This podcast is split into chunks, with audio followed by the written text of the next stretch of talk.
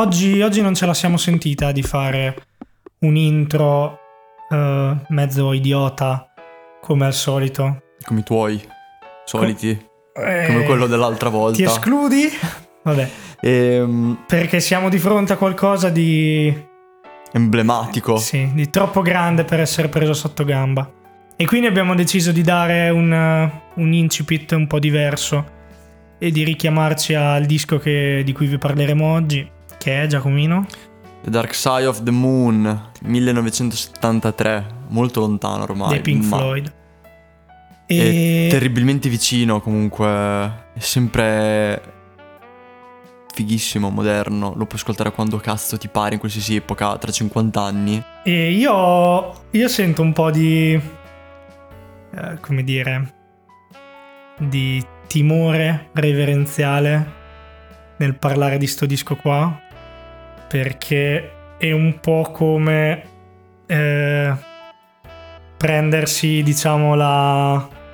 l'autorità per recensire. un- secondo me uno dei lavori più disco, più grandi della storia della musica. ma non siamo noi a dirlo, cioè è stato considerato uno dei dischi migliori di sempre. Ha Sì. Cioè, per me è un po' dei numeri come. incredibili. Per me è un po' come parlare boh, di amore psiche di Canova, di. non so, di Van Gogh. Cioè, è proprio una cosa. al di là Quindi del, questa del cosa ti, tempo. cioè, ti intimorisce. Un po' sì, perché comunque cioè, sei di fronte a un'opera d'arte immensa. Cioè, se, l'umanità, se l'umanità sopravvive, Dark Side of the Moon tra mille anni sarà, secondo Sicuro. me, uno dei lasciti della nostra epoca. Sicuramente. Sicuramente poi eh, abbiamo, anzi hai questo timore di recensirlo perché... Vabbè, poi le nostre non sono recensioni, Ma che però cosa? per dire, il fatto che cioè, dovremmo metterci in coda alle altre milioni, migliaia di recensioni Sì. che sono avvenute dagli anni 70 ad oggi e... Cioè, non, Ieri- non- non avrete bisogno di sentire questo, questo podcast per convincervi infatti. che c'è chi è che non lo conosce. Io quando ho detto l'emblema dei dischi è perché, cioè, delle volte viene usato anche quando ci sono. Mi è capitato che vedi tipo dischi in offerta e ci sono sempre quei dischi esempio, mettono l'immagine di fianco e quasi sempre c'è The Dark Side of the Moon perché è proprio un simbolo, te lo riconduci al disco, al vinile, alla musica, cioè è un emblema di questo settore qua. Assolutamente. E... Ma infatti, quando, eh, quando mi preparavo per, eh, per andare a registrare questo podcast, no? Ah. pensavo cosa Pensavo di- per andare a fare col- La spesa. No. E che pensavo, no? Co- di- cosa dirò, di cosa parleremo, no? eccetera, eccetera. Mi, cioè, mi sono messo, diciamo, a pensare su cosa si potesse dire da- su questo disco. Cioè, alla fine il mio pensiero è stato: eh, che cazzo io vuoi dire? Cioè, è, è un disco, è un disco fondamentalmente, cioè, per me, perfetto. Quindi, ok, possiamo stare qui a celebrare quanto è bello, quanto è perfetto, ma è, è una cosa un po' fine a se stessa. Quindi mi sono messo a pensare. Trita e Per- ritrita aggiungerei pure. Sì, tra l'altro. Ma ci sarà qualcuno a cui questo disco non è piaciuto? E effettivamente conosco, eh, cioè, mi è capitato di sentire persone a cui non piacciono i Pink Floyd, no? Non so come, ma esistono. E quindi Io mi sono so detto, perché. facciamo un esperimento. So perché esistono. Perché esistono? Sai perché esistono? Sì. Risposta? Perché non capiscono un cazzo. perché, cioè, te puoi dirmi che a te. Non puoi riconoscere che obiettivamente non è bella musica o non è piacevole. Vabbè, ma quello però, uno- te, però te dici, Quello giustamente. magari uno lo riconosce, ma comunque non gli piace. non, ci, non- ci può stare. Comunque mi sono, mi sono andato a cercare un po' di, eh, boh, di forum, di articoli, di cose in cui, di, di persone a cui non piacesse The Dark Side of the Moon. E niente, fondamentalmente mm, vuoi, vuoi sapere... Sì, guarda, sono proprio vuoi sapere curioso. perché, perché non è un bel disco The Dark Side of the Moon? Guarda, io ho una domanda così, da quando lo conosco questo disco, e poi ne parlerò, non me la sono mai fatta. Perché io do proprio per scontato che come te quando mangi, eh, sarò banale, pane e Nutella, cioè va bene a tutti, va bene. Sì. e, e non mi sarei mai chiesto tantomeno di googolare a chi è che non piace questo disco, quindi forza dimmelo. Allora, ho, ho cercato diciamo un po' sui forum anche molto vecchi, tipo del 2004, e cioè era bellissimo perché la situazione era tipo eh, Persona X apre un thread in cui eh, c'è tipo dal titolo Why the Dark Side of the Moon sucks, no? Perché fa schifo The Dark Side of the Moon Un po' cose del genere. Eh? un po' clickbait Un po' sì. titolo. Oppure tipo perché The Dark Side of the Moon è over, eh, overrated, no? Sì, Sopravvalutato. E, e cose così. E praticamente c'erano il 90% degli utenti che dicevano eh, eh, in, in mani- in maniera più o meno gentile non capisci un cazzo. E... Per caso hanno fatto il paragone con eh, i dischi degli CDC?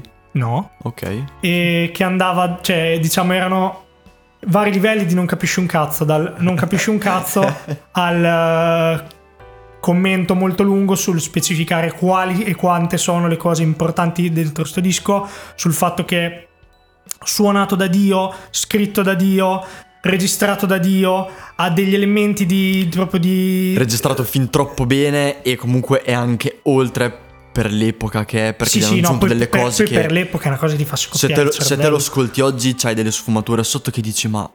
Cioè... Sì, sì, no, è Che è perfetto. Tutti i piccoli dettagli, gli strumenti che si inseriscono, poi scompaiono, mille non giochi di di voci, scoprirlo. mille suoni. Cioè, cazzo, di- dopo ne parleremo. Cioè, tutti i suoni che ci sono sotto.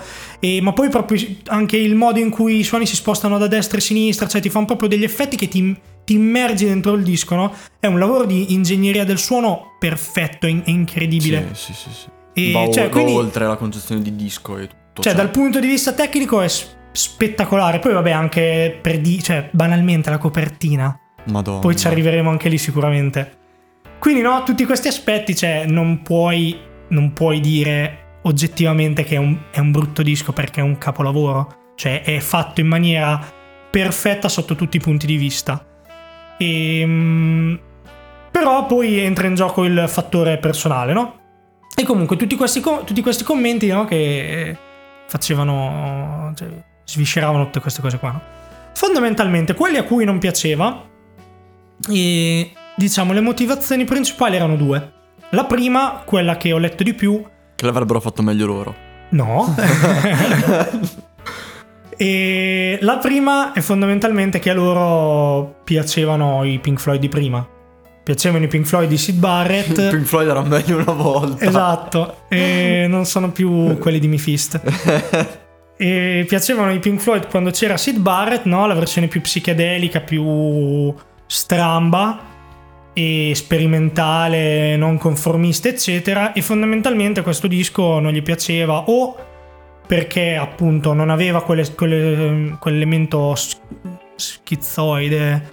E stravagante, psichedelico che c'era prima, ma era cioè comunque è tantissimo sperimentale, però è più inquadrato in un rock canonico, no? Come un- una volta l'ha definito David Gilmour, è quella noiosissima roba psichedelica. Le cose che faceva Sid Barrett. Eh, sono d'accordo. David Gilmour o Roger Waters me lo sono perso? David Gilmour. Ok, sono d'accordo con David Gilmour.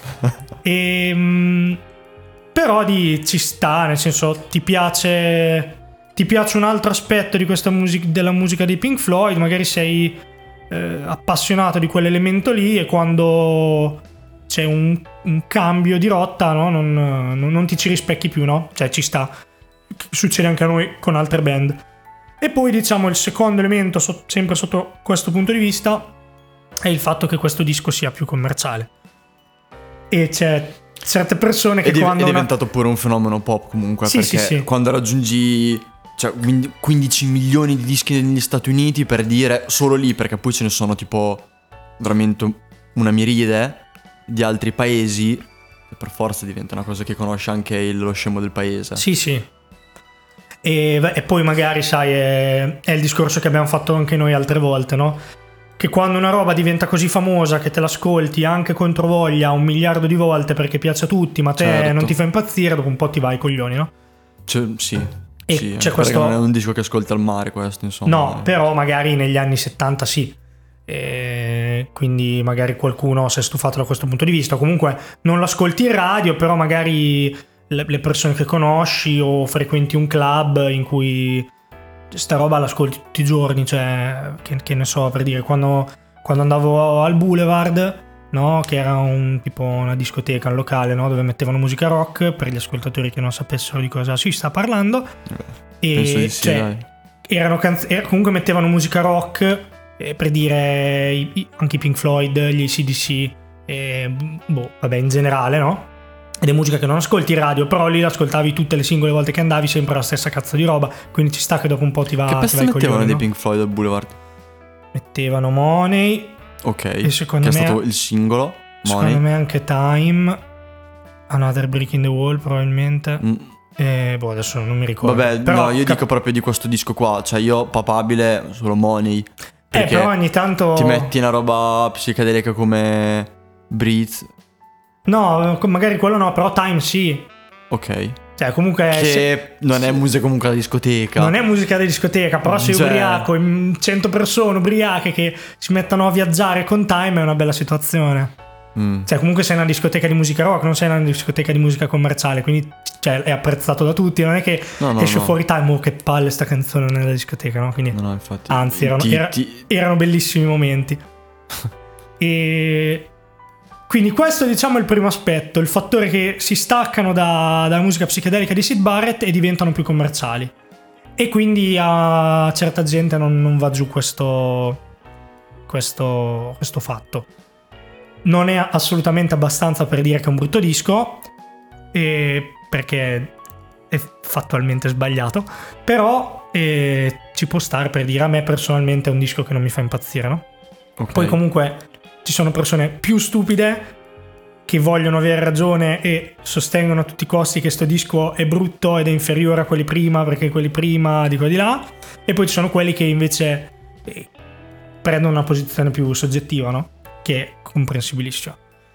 E poi c'è il secondo filone delle persone a cui non piace mm, The Dark Side of the Moon, che io non so se era una trollata o se era un, un, eh, un articolo vero. Ok. Cioè non sono riuscito a capire se il tizio era ironico oppure no. Perché praticamente eh, ha fatto sto, sto articolo in cui analizzava canzone per canzone e poi gli dava un voto, no? Ma cioè erano dei commenti, sembravano ironici, idioti, perché a volte erano proprio idioti. Sì, vabbè, ma un, cioè un utente tipo Mario Rossi, cioè un... Sì, era un utente, era un utente. Cioè un nessuno praticamente, Vabbè, quindi sì, il suo era voto... un tizio, un tizio. Però non ho capito se era serio o no. E comunque praticamente la sua motivazione era che aveva ascoltato sto disco. Cioè lui un fa- diceva di essere un fan di musica hip hop. E ma gente, va bene, ok, dai. gente online gli aveva detto che eh, sto disco qua era superiore a qualsiasi disco hip hop eh, di sempre, no? Che beh, sono quei, quei commenti che non Che hanno cosa, senso perché cosa- di cosa stiamo parlando? Sì, cioè, stiamo-. Dove sta andando sto Vabbè, co- discorso? comunque, lui si è messo a fare tutto sto articolo in cui dice: "Ah, Io ho ascoltato il disco, però l'avevo ascoltato solo spezzettoni. No? Siccome mi state rompendo i coglioni che sto disco è così bello, adesso lo ascolto una traccia alla volta. E poi dà un voto a ogni traccia. Praticamente il disco alla fine in media prende 1.2 su 5, no? Perché No. le tracce sostanzialmente lo annoiano. Perché sono troppo lunghe. Perché, ci Perché sono i David Gilmour non, chiu- non chiude le rime, magari. non lo so. Ma cos'è? Fatto sta che alla fine lui il disco l'ha trovato noioso perché è troppo lungo, ci sono troppe parti strumentali lunghe, noiose, eccetera, eccetera. E quindi niente, il secondo aspetto per cui questo disco potrebbe non piacere a qualcuno è la noia. E, e qui non ho niente da aggiungere. Questi sono i due, sono... i due elementi per i quali a un po' di gente su internet The Dark Side of the Moon eh, non piace. Quindi avevo ragione io prima di... Cioè che non capiscono un cazzo. Cioè, prima di sapere tutto, tutta questa storia, che tra l'altro è molto carina, a me è piaciuta, mi ha, mi ha un po' arricchito. Bene. Sai quando tipo ti arricchisci che... Ma in realtà no. Cioè, credi, ti dà la sensazione. Eh, però... Secondo me, son- uno che... Vabbè, uno su un forum del 2004 che ti giudica Dark Side of the Moon paragonandolo ai dischi pop. No, questo era più recente. Vabbè, fatto sta che poteva essere anche ieri, ma...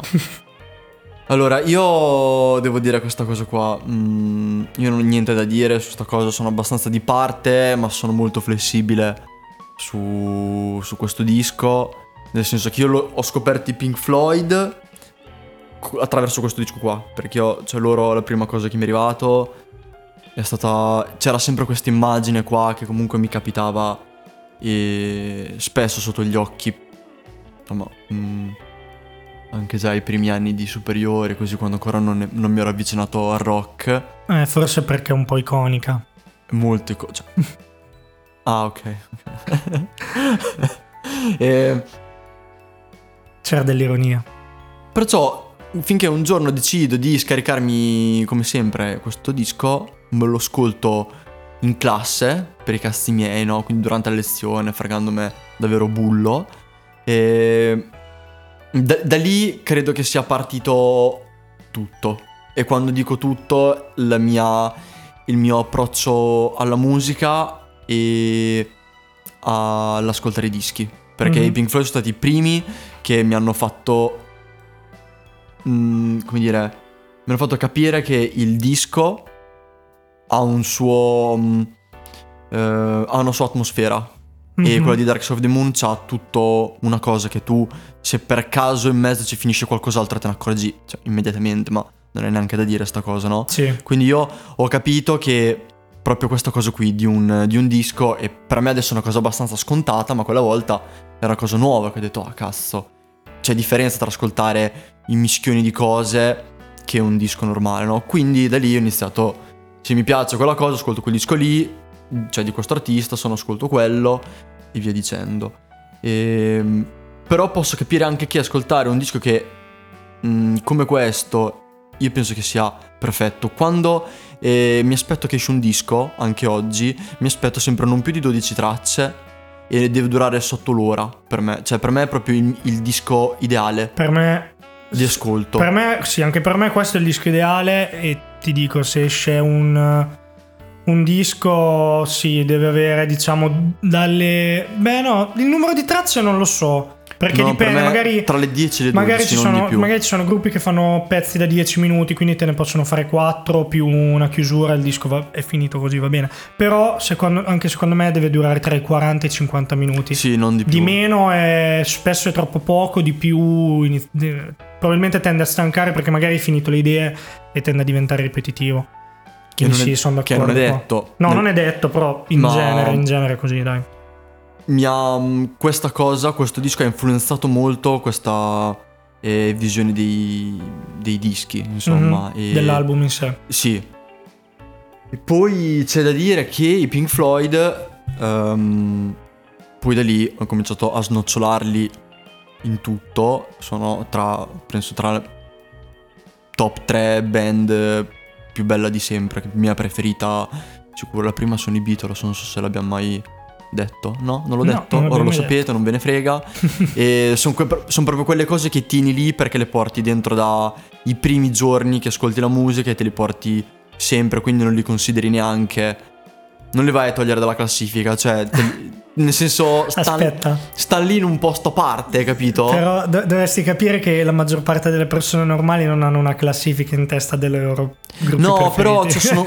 No, no, no, eff- sì, neanch'io, però lo dico Eh, te un po' sì. per farvi. Ok, te fai vero. le classifiche di tutto. Io faccio le classifiche. Seguite il mio blog per le classifiche giornaliere su qualsiasi cosa: viti, tipi Bulloni. di pane, e semi naturali, piante. E vi linko il mio blog.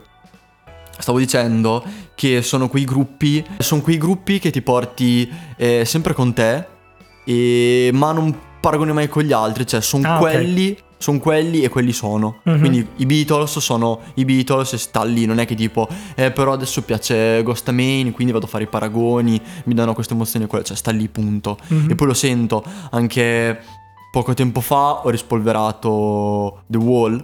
Mhm. E mm, quando ti imbatti in pezzi come Comfortably Numb, però capisci che c'ha. mm, è tutto costruito, è tutto suonato in un altro modo. E quindi sta cosa qui mi.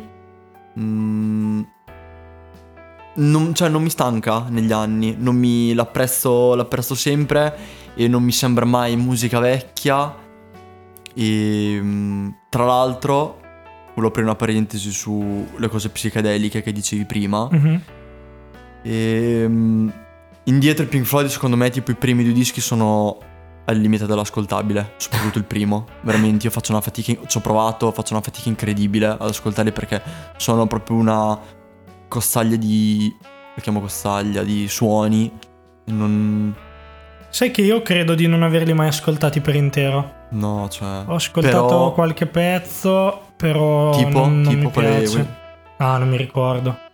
Ho ascoltato sicuramente qualcosa su, su YouTube. Che del primo è uscito un singolo che è abbastanza famoso, che comunque cantano, ma ci sono degli altri dentro il disco che proprio suoni, Mhm, suoni. mhm. Ma non posso dire lo stesso di Meddle, che penso che nella discografia dei Pink Floyd eh, anche lì siamo belli vicini anche a questo disco. Eh, perché sì.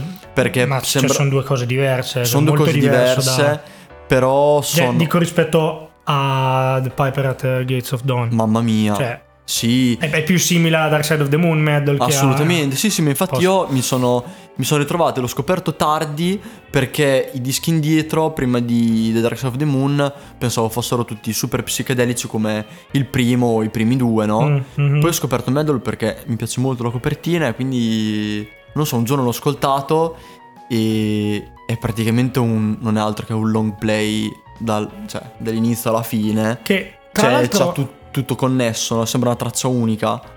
tra l'altro e- scusa, Meddle, Sì. visto che a te ti piacciono le copertine. Che cazzo è quella cosa in copertina? Un naso? Cosa? Un orecchio? No, è una, goccia, è una goccia nell'acqua e è tipo un'acqua tutta colorata in modo strano. Sembra. mm, Boh. Strano, non, ho mai capito il colore che cos'è. Ma è una goccia nell'acqua. Sicurissimo. Io sono sicuro. Perché dove lo vedi un naso? Bello, è un orecchio. Non vedi che sono delle gocce nell'acqua? Sì, ma non vedi che sopra c'è un orecchio? Quella è la cavità. Che cazzo sia uditiva? Tipo? No, scusami, eh. Ma che cazzo dici? Qui dice: Storm Torgenson e Aubrey Powell volevano piazzare l'ano di un babbuino in primo piano. Ah, beh, guarda, è un orecchio. È un orecchio, sì. Volevano mettere l'ano di un babbuino. Ragazzi, io ho scoperto adesso che la cop- anzi, abbiamo scoperto adesso che la copertina di Meddle Io, io ero. è un orecchio. Io me lo sono sempre chiesto, ma non l'avevo mai cercato. Ma no, ma pure io pensavo fosse qualcosa fosse un terreno colorato in modo, sai, no? Ricordo un po' la psichedelia. Io- E c'erano queste gocce, ma stiamo googlando mentre registriamo e accidenti vi metteremo la foto di come la foto per intero ed è un orecchio. Sì. Io avevo il sospetto che fosse o un orecchio o un naso, onestamente. Sono Però non l'avevo mai sono cercato. incredulo, incredulo davvero. Ma andiamo avanti. Io invece i Pink Floyd li ho conosciuti da piccolo, mi sa che ne avevamo già parlato in un altro, in un altro podcast. Io li ascoltavo già alle elementari e non mi ricordo come li ho, come li ho conosciuti la prima volta. Secondo me eh, ho la sensazione di averli conosciuti con mio babbo. Non so se proprio me li ha fatti ascoltare lui o eh, in macchina e radio e mm, sono capitati e me, me l'ha fatti sentire. Mi ha detto questi sono i Pink Floyd, li conosci, bla bla bla. E Ok, così per caso praticamente, non per... sì, cioè non, non mi ricordo onestamente, però sono abbastanza sicuro che la prima canzone che ho ascoltato loro sia stata Money. E, Ok. mm, e mi- per- perché mi ricordo che mi piaceva. E la l'ascoltavo, la conoscevo prima ancora di conoscere in generale i Pink Floyd. Vabbè, Però dopo- elementari, Mm? ci mancherebbe elementari, Sì, una cosa piuttosto precoce. Sì. Però mh, dopo c'era un, uh, un mio amico che aveva mh, suo babbo faceva i dischi masterizzati, no? E mi aveva dato eh, a momentare Lapse of Reason Bellissimo. e The Division Bell masterizzati. E quindi io avevo cu- solo quei due di dischi e quindi in realtà ascoltavo quelli dei Pink Floyd. E... Sai che io non mi, non mi- non mi ricordo perché mi sono avvicinato a momen- momentare Lapse of Reason. Ma... Ah, probabilmente, Ho sc- probabilmente ti piaceva la copertina conoscendoti. Sì, ma... veramente a, a caso. Forse c'erano dei pezzi belli dentro. Ah sì, que- quello è... È molto rock, è molto più rock eh, Sì. anni 80, c'ha sonorità più... che sembrano, non dico, non sembra neanche più Pink Floyd, eh, cioè non li associereste quella cosa lì, però veramente figo. Boh, per me sono... Per me sono sempre stati così, nel senso...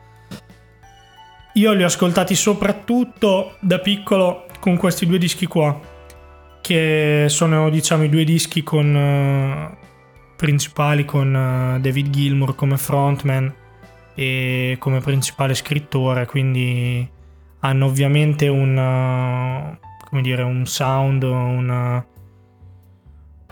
delle caratteristiche diverse, no? Però per me sono sempre stati questo.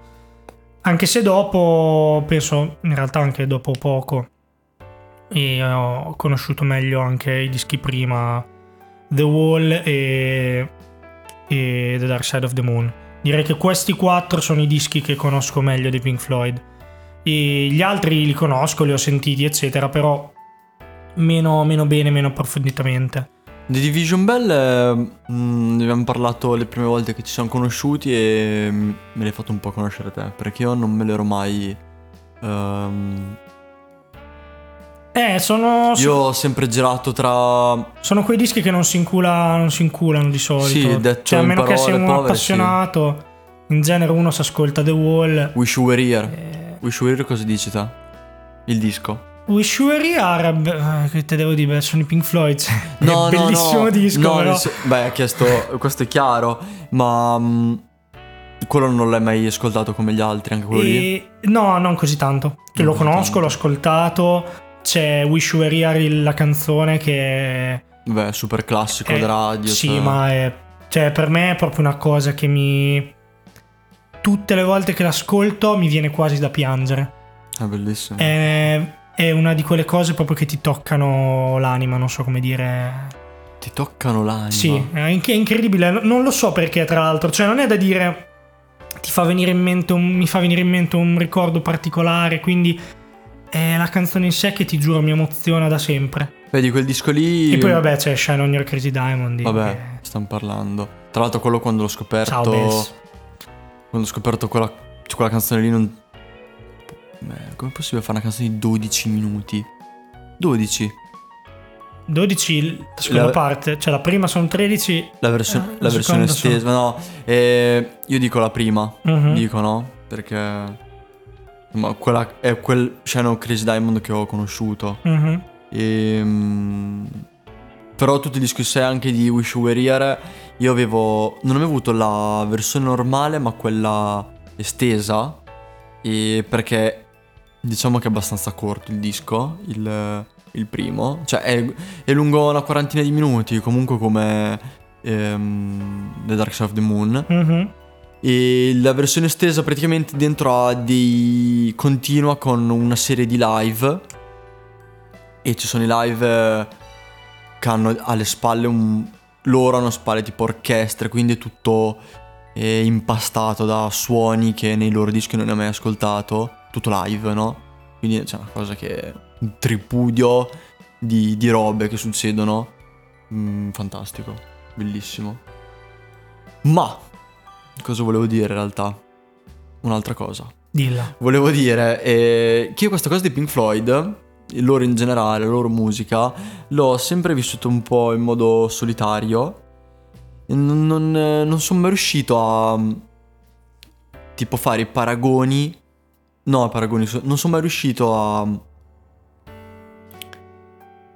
ascoltarli con qualcuno, cioè condividere questa passione con qualcun altro. Mm. Perché, eh, per esempio, i Beatles sono cresciuto con un, eh, con un mio amico che li, ascol- li ascoltava tantissimo, li ascoltavamo tantissimo insieme e ci eravamo fissati, ascoltavamo solo loro. C'è stato veramente un, credo, un annetto buono che è tanto ascoltare sempre la solita roba, eh. Cioè, Mm, è, stato, sì. è stato un periodo eh, strano, incredibile. Beh, però.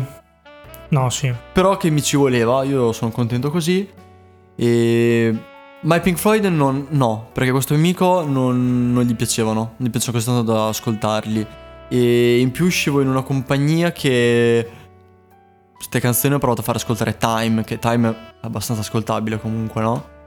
No, Insomma. ok, ok, ok. Li ho, li avevo sopravvalutati e... Porca troia, cioè... no, io ho voluto C'è far gente sentire... che ascolta musica commerciale, butti in mezzo a un pezzo di 7 minuti. Vabbè, io avevo, lento, fidu- con sti avevo fiducia, l'ho fatto con le buone intenzioni, e, ma non siamo andati oltre i, i due minuti. Addio Quindi boh, ho sempre, non sentita neanche. ho, sempre, ho sempre vissuto questa cosa qui in modo molto solitaria e un po', un po' dispiace perché magari sono venuto a contatto con le persone, condividere questa, questa passione. E, e un'altra cosa che mi chiedo, che è tutt'altro discorso, la prima volta. Mm. Allora, mh, fai caso che adesso noi siamo negli anni 70, no? Siamo abituati con le canzoni che ci sono, quindi canzoni poi in Italia, Ok. quindi canzoni stante italiane. Che comunque in Italia la scena prog c'è stata, non è Certo. che... È passato Non so se è stata prima, se c'era già prima o se post... Io penso sia- Post stata io sia stato molto Io penso che sia stata molto influenzata da Ma andiamo a googolare. Continua il tuo discorso intanto mentre io googolo. Ma questo lo tagli? No. Allora, prova a immaginare che noi siamo dei ragazzini negli anni 70 in Italia. Mhm. Ok, e... Cioè, secondo te quale sarebbe l'impatto emotivo di sentire una cosa come i Pink Floyd? Ma un pezzo che può essere... eh, ok, facciamo il pezzo più, come abbiamo detto prima, commerciale e pop che è uscito, che è Money. Mhm. Cioè, tipo, te sei alle giostre e così ti parte Money. Eh, Cioè, ci pensi mai a sta non lo cosa? so, Bel. Io mi, mi immedesimo sempre in quei ragazzini che sono stati, che comunque oggi possono essere anche i nostri I nostri padri. genitori. Sì, i nostri genitori. E, ci sono imbattuti. Che poi solamente alcuni, perché non tutti, magari lo sentono, cioè veramente gli scivola addosso sta cosa, oppure dicono che musica noiosa. Ma Secondo me molti. Secondo me molti all'epoca l'hanno vissuto un po' come musica pop, cioè come musica del momento. Ti faccio, ti faccio per dire. Mia mamma aveva. Un, mi ricordo sta storia me l'ha raccontata e se ne, se ne pente ancora. C'aveva il, um, il vinile. Non mi ricordo se era di Wish You Were Here o The Dark Side of the Moon. Era uno dei due, sicuramente. E erano tipo a una festa o una cosa del genere. E eh, un amico o un'amica qualcosa gli aveva tipo proposto di fare cambio di- del vinile di, dei Pink Floyd, Oh no. qualunque dei due fosse, per altri due vinili che non, non mi ricordo cosa, cosa fosse. Cioè, comunque, probabilmente era musica conosciuta, probabilmente che conosciamo anche noi, non mi ricordo che dischi erano. E, e lei l'ha fatto. Cioè, No. gli ha dato il vinile di metti Dark Side of Sì, the Moon sì. per altri due vinili, no? Che adesso probabilmente cioè oddio, magari lo faresti anche, non lo so, però cioè, sembra una cosa stupida da fare, no? Magari adesso Perché- valeva anche qualcosa. Sicuramente valeva qualcosa.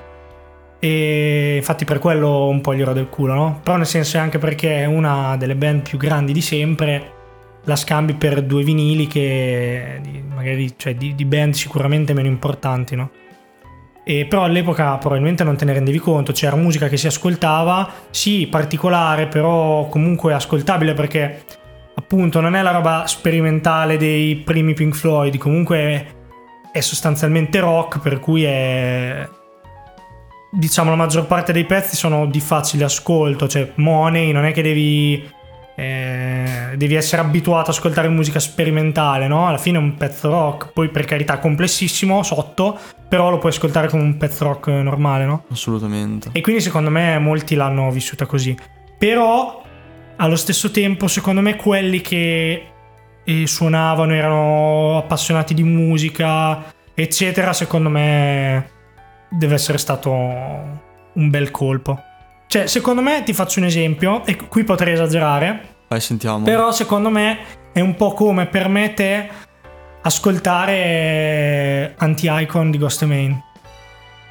Ok. Perché è una roba che, Ok, ma- che fa solo lui, che, ha, che cambia la- il panorama musicale. Poi non sappiamo se tra 40 anni avrà avuto l'impatto sulla musica come l'ha avuto The Dark Side of the Moon, no? Però nel senso, di quelle robe che le senti dici porca puttana qui sto ascoltando una roba che è veramente veramente figa, Sì. veramente Ricordiamo grossa, che no? Anti, Anti-Icon è l'ultimo disco di, Sì, è di l'ultimo Ghost disco di Ghost Main. Main. Ma Quindi, cioè, secondo me è un po' così. E penso. Boh. E c'è anche da dire un'altra cosa, però, che mh, c'è da dire che noi abbiamo le influenze di molta roba, quindi Mhm. è anche più difficile stupirci o sorprenderci, no? Certo. E deve arrivare qualcuno, facciamo sempre l'esempio di lui, che ti punisce suoni che ti catturano in un certo modo. Mentre quella volta te arrivi dagli anni 70, non prendi che, metti caso che un eh, ragazzino che non ascoltava neanche il prog in Italia, che Sì. comunque era molto di nicchia, Sì, sì. e ascoltava musica classica, quindi Claudio Baglioni o giù di lì, minchia ti arriva una cosa così. Cioè, è tosta. Quindi, Sì, sì, no, secondo me, sicuro. è- però è anche giustificata sta cosa perché avevi quello e poco altro avevi da... E qui arrivo io che a contraddirmi. ti contraddico ok, e ti faccio ti do una sequela di nomi e date. contraddizione time. Sì. PFM, premiata Forneri- Forneria Marconi. Primo disco 72. Banco del Mutuo Soccorso. E primo disco 72. Le Orme, primo disco 69. E New Trolls, primo disco 68. Ho cercato, diciamo, le band prog italiane che, che conosco più famose, no? Questo per dire cosa? Che in realtà era anche in Italia c'era nel 73 quando è uscito The Dark Side of the Moon c'era parecchio questo movimento perché insomma le più grandi band prog italiane mm, penso e comunque erano già in attività e facevano uscire roba anche perché comunque primo i Pink Floyd non erano l'unica band prog rock psychedelic rock Ovvio, del mondo ce n'erano ce n'erano tante anche in. America i Cream Crimson i Genesis e basta solo loro E no, vabbè, c'erano anche gli Alan Parsons sto Project. scherzando sì Ah, ok. gli Emerson Lake and Palmer e, E loro, mamma mia, anche loro. e comunque cioè banalmente i Pink Floyd eh, sono hanno iniziato a fare dischi nel 65-66 Eh, quindi cioè probabilmente era roba più di nicchia perché non lo so magari è stato Dark Side of the Moon che ha fatto fare il botto a questo genere di musica qua poi non ne sono certo. Però sicuramente era era musica che già esisteva già si sentiva. Non penso sia stato proprio un un arrivo cioè un fulmine a ciel sereno anche in Italia No. che magari può essere un, magari era più esclusa da, da questo ambiente però era roba che arrivava ecco non era, non era roba di nicchia era roba comunque grossa. Era musica che andava. Che bello fare questi excursus nel passato e tra l'altro vedere che ci sono queste grandi band italiane che, che una volta erano avanguardia musicale. Non Ma- solo in Italia ma anche nel mondo. Cioè, te dici che il banco del mutuo soccorso è riuscito ad arrivare in Inghilterra? Ne- E ne ba- il banco del mutuo soccorso non lo so, la PFM sicuro. La, PM la PFM è stata sulla, mm, sulla chart, come si dice, sulla classifica del Billboard americana. Ah, ma dai. Sì, sì, la PFM di brutto. Oggi è tutto uno... Anche i Goblin volendo hanno fatto, le, han fatto le colonne sonore dei film di Dario Argento, Dario Argento conosciuto in tutto il mondo, quindi... No. E... Ma oggi, comunque... Oggi si scoprono cose su cose grazie a Google. Sì, Bellissimo. Ma comunque ti dico, io sono in un gruppo in un gruppo Facebook che si chiama Prog Snobs, Ah, pensavo un altro, adesso mi è in mente un altro gruppo. Però dimmi. no? E che vabbè, è un gruppo fondamentalmente di meme stronzate Mm. e sulla musica prog. Credo sia stato f- creato da utenti italiani, però è, è un gruppo mondiale, ci saranno 40-50 mila persone dentro, forse anche di più. E cioè sono tutti fan di musica prog e le band prog italiane sono famosissime tra chi ascolta prog, anche, anche non italiano. cioè da ovunque nel mondo, perché comunque erano magari più di nicchia, cioè non sono come i Pink Floyd che sono una delle band più, più grandi della storia, o come i Genesis o chi vuoi tu, che comunque sono americani, hanno ovviamente par- partono avvantaggiati, no? partono in pole position, però comunque la musica italiana di quell'epoca è... C'è anche ha un di- riscontro anche a livello internazionale. C'è anche da dire che a livello di sonorità e il momento che vivevano eh, era tutto principalmente strumentale, quindi riuscivi... ehm, cioè, la cosa che potevi ascoltare in Italia, pure un inglese in Inghilterra se lo poteva ascoltare, no? Voglio Sì, dire. anche. Quindi era una musica che era abbastanza arrivabile, come la musica elettronica, non ti interessa da, da quale parte del mondo che, che viene, perché comunque non c'è un testo, o, insomma, perché c'è gente che magari vuole anche capire la canzone. e- Sì, vabbè, ma, ma poi alla fine a volte il, il capire la canzone è anche un impedimento fino a un certo punto. Cioè, io Sì. penso che qua da noi nessuno conoscesse abbastanza bene l'inglese per capire i testi dei Pink Floyd. No, però, vabbè, ma ma, ma tuttora è così. Cioè, chi è che conosce i testi delle canzoni, delle canzoni reggaeton piuttosto che rap, piuttosto che qualsiasi cosa in Italia? Nessuno. Tra l'altro, se, tra l'altro, se sapessero i testi delle canzoni reggaeton, un sacco di gente Cri- si indignerebbe, farebbero critiche- i titoloni sui critiche- giornali. critiche sociali molto Molto alte, pesanti. sì. E comunque stiamo, mm, stiamo divagando un bel po'. Secondo me solamente perché stiamo cercando di evitare di mm, andare a, a parlare o non sappiamo cosa dire del, del disco perché abbiamo... Cioè, magari, non so, io ho paura a fare qualche giudizio perché poi dopo mi, mi incarto Io o... Cioè, Io- non c'è tanto... Non, perché abbiamo scelto sto disco? e perché è un disco della Madonna, è perfetto e fine. E, cioè, penso che Però allo stesso tempo, vabbè, Secondo me l'abbiamo scelto perché nella testa di tutti e due è un must. È, una- è uno di quei dischi che. che se dovessi scegliere uno dei dischi più importanti della tua vita, io lo sceglierei. scegli quello. Cioè, sì. magari non il primo, perché personalmente non è uno dei miei dischi preferiti per gusto personale. Ma come influenza su, ta- su tante cose, il fatto che anche a me è un disco che non mi, non mi stanca mai, e poi proprio mi, mi emoziona, cioè quando lo ascolto seriamente, non quando lo ascolti distrattamente, quando No. proprio ti metti e, E lo ascolti e non fai ascolti. nient'altro e stai attento ai dettagli, alle cose che succede, a quello che ti dice, a quello che ti trasmette e ti fa volare, cioè proprio ti trasmette un senso di, di infinito, come appunto come essere di fronte a un'opera d'arte che, che va in estasi. Per me è, è così. Quindi penso sia questo il motivo per cui l'abbiamo portato, più o meno anche Tra per te credo sia una cosa così. Tra l'altro, se posso fare il poser, Vai. posso. Concesso. Ehm, è l'unico disco che ho doppio, che me lo sono voluto prendere. Ho preso il- una versione normale, rimasterizzata, Mhm. quindi di poco che. E, e quello me lo sono sempre ascoltato molto, quindi l'ho aperto e tutto. Ah. Mentre un altro l'ho ordinato, una versione un po' più estesa, con cazzi massi, e ce l'ho chiusa. Non l'ho mai, Imballata. sì, non l'ho mai aperta. Ma questo giusto per dire, io sai che a casa ce l'ho chiuso eh, perché ci tengo. Così. Poser time gratuito. E io ce l'ho una- tipo una versione in digipack con, eh, Beh, certo, la versione. con anche la versione Tu live. hai mai visto la versione non digipack di quella lì? Di questo disco? Non lo so. In plastica, no. Non lo so. digipack. I, i dischi, di, so. Pink- i dischi di Pink sì. Floyd li fanno tutti in digipack. Sì? Sì. Sì, sì, sì. Ne ho diversi e sono tutti, tutti così. Poi magari ci sono le copertine speciali, come l'ultimo disco, quello che hanno dedicato al tastierista morto. Richard Bright. E Alright. che quello è tipo in cartoncino, è tutto fatto in un certo modo, no?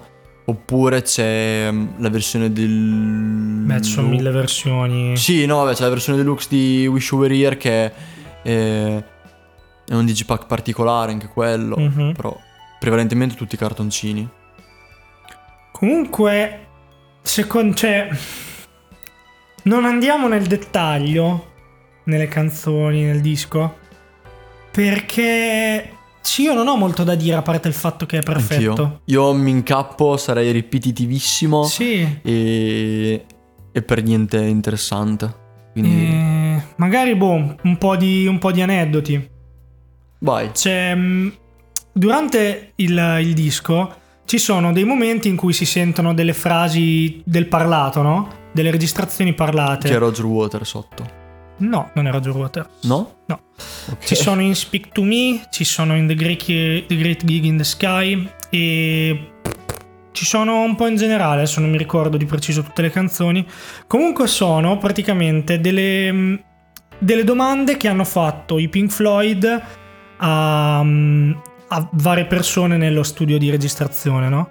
Praticamente avevano fatto dei bigliettini, se non ho capito male la loro idea iniziale era diversa, era fare una specie di, di intervista, una cosa più strutturata. Poi alla fine è venuto fuori una cosa così un po' più ca- randomica. Praticamente hanno scritto dei fogliettini con delle domande che sono partite da domande tipo innocue, tipo qual è il tuo colore preferito, e poi andavano su domande tipo cos'è per te il, il retro della luna, no? What's, uh, what is it for you, the, the dark side of the moon, Mm. oppure su- sulla vita, sulla violenza, cose così, no?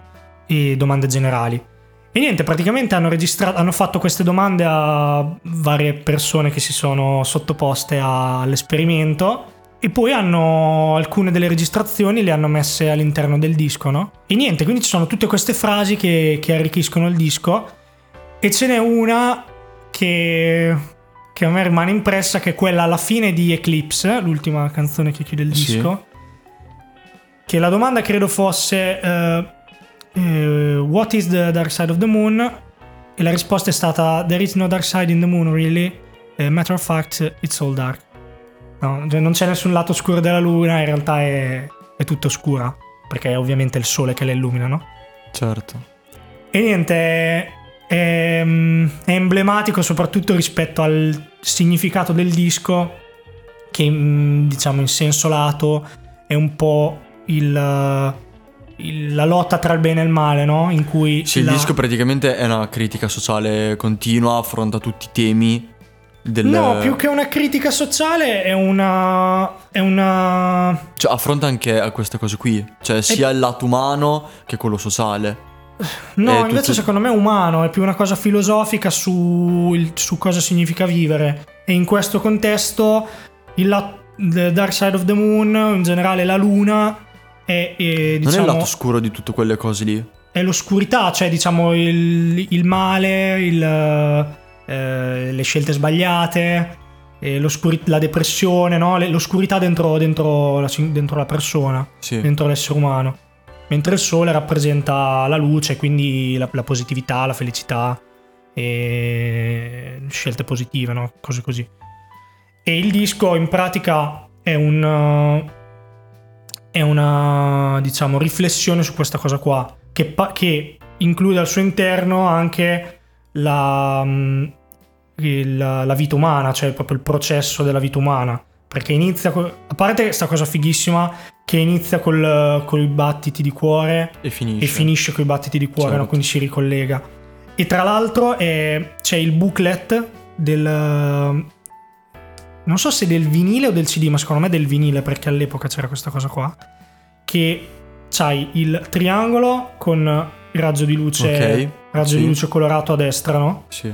E se apri il booklet, il raggio di luce procede lungo tutta la lunghezza, arriva dall'altra parte. Anche nel digipack normale. Anche nel digipack, vero? Sì, sì, sì. E ci sono i, i- i battiti, tipo battiti di cuore sul, sul lettore per, eh, per il- per i battiti, che rappresentano appunto i battiti che ci sono nel, nel disco. E poi si ricollega dall'altra parte sul retro, quello che sarebbe il retro del, del booklet, Sì. con eh, il, ehm, la luce colorata che entra nel, nel prisma al contrario, ridiventa luce bianca e torna di là. no?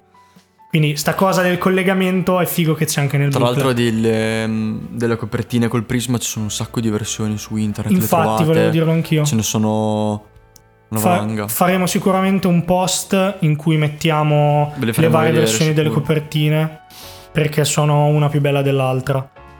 E Io, io adesso ti dico un aneddoto. Aspetta, volevo- Se li hai finiti. fini- no, volevo parlare un po' del del come dire, dei temi del disco, se non è una cosa di cui vuoi parlare tu. Prego. Diciamo, il disco parte con le prime canzoni che sono sul, um, sull'arco della vita, cioè sull'arco di tempo della vita, no? Speak to Me e Breathe, che sono quasi sempre messe insieme. E tra l'altro è una cosa fighissima per me quando tipo un intro, diciamo, diventa, come può essere Speak to Me in questo, in questo caso, diventa quasi un tutt'uno con la canzone che, che, che precede, no? Cioè, ascoltare Breathe senza avere l'intro di Speak to Me è un abominio. Cioè, sono proprio fatte per stare insieme e sono perfette. E ascoltare Breathe senza avere Speak to Me prima e gli manca qualcosa. E sono veramente poche le canzoni che hanno questa, questa caratteristica qua. Ed è stupenda, cioè ti fa proprio capire lo spessore e la cura con cui è stata fatta, con cui è stato fatto questo disco. E comunque diciamo che partiamo con questo battito di cuore, quindi questa vita che nasce, e Breathe eh, rappresenta appunto la, la, venuta al mondo, no?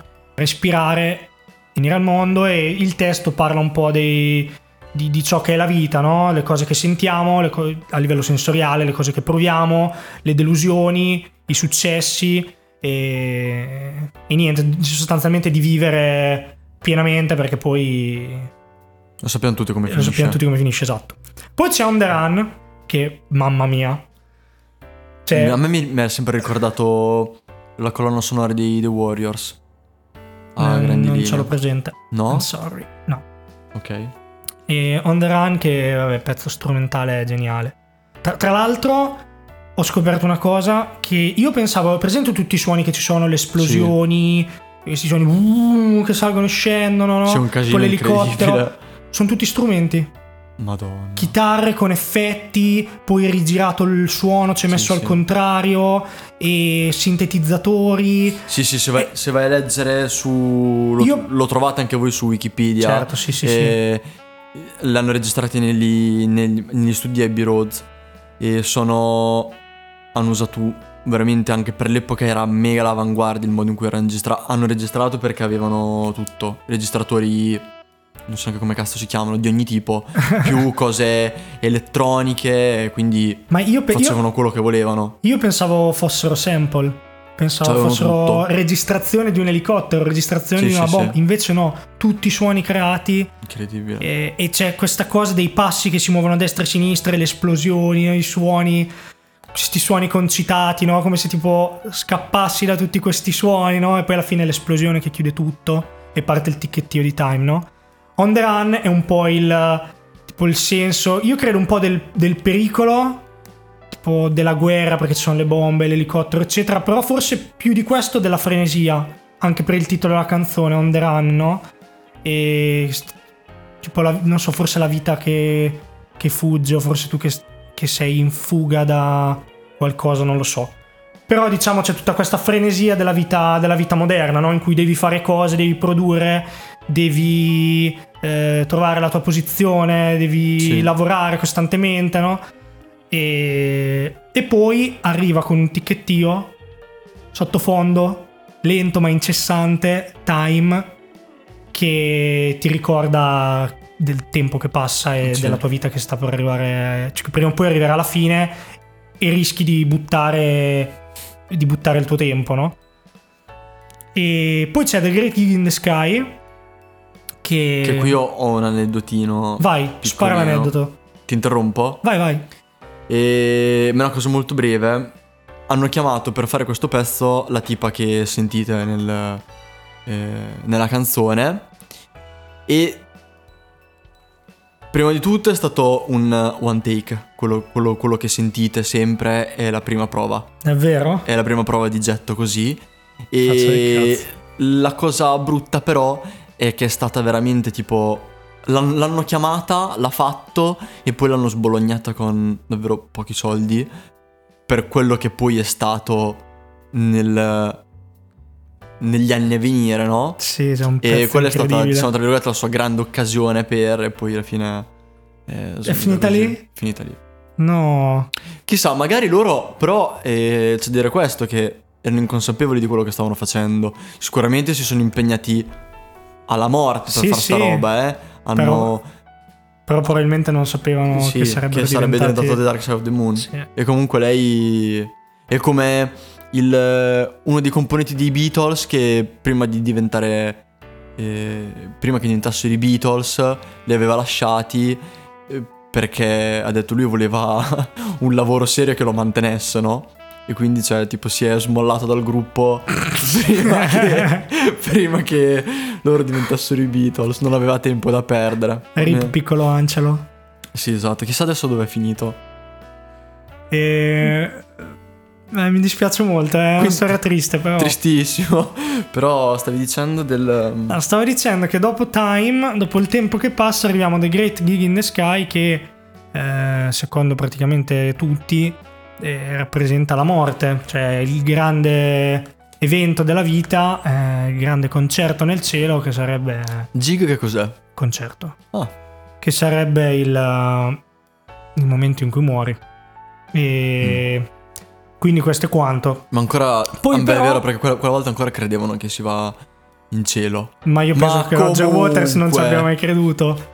Cioè, penso che non sia quello il senso, è più una cosa Sì, spirituale. Sì, cioè, ok. mm, eh, è un momento, non so come dire, in cui se, se ti ci vedi nel momento, se pensi alla tua morte, non pensi al, non so, all'essere sul letto, oddio, magari anche quello, el- es- esalare l'ultimo respiro. Però sicuramente pensi a tutto quello che hai fatto nella vita, tutte le cose che hai vissuto, le cose che ti sei portato dietro, no? Quindi nel momento di morire c'è dietro tutto quello che è l'interezza della tua vita e quindi è una eh, esplosione di cose volendo. Non so, io le, le intendo così. Cose starci. belle, cose brutte, tutte riassunte nello stesso attimo. Forse è un po' quello il senso. Non lo so, non sono, non sono i Pink Floyd e quindi non posso dirlo, però forse un po' quello lì il senso. E qui diciamo il senso che ci trovo io. Poi si va avanti nel disco e si esaminano un po' di, di- di altre tematiche relative alla vita che volendo possono essere anche sociali, ad esempio Moni può essere una critica sociale sul fatto che nel mondo moderno eh, la- il fatto di dover eh, dipen- di- di- fatto di dipendere dai soldi, di dover fare più soldi, eh, di non avere posto per affetti, eh, essere così legato a questa cosa materiale, sì, può essere una critica sociale, però secondo me è più sempre una cosa personale, cioè stiamo parlando di quello che è la totalità della vita e quindi andiamo a analizzare vari aspetti, il denaro e il problema del fatto che quando pensi solo al denaro ti impoverisci la vita, no? Mm.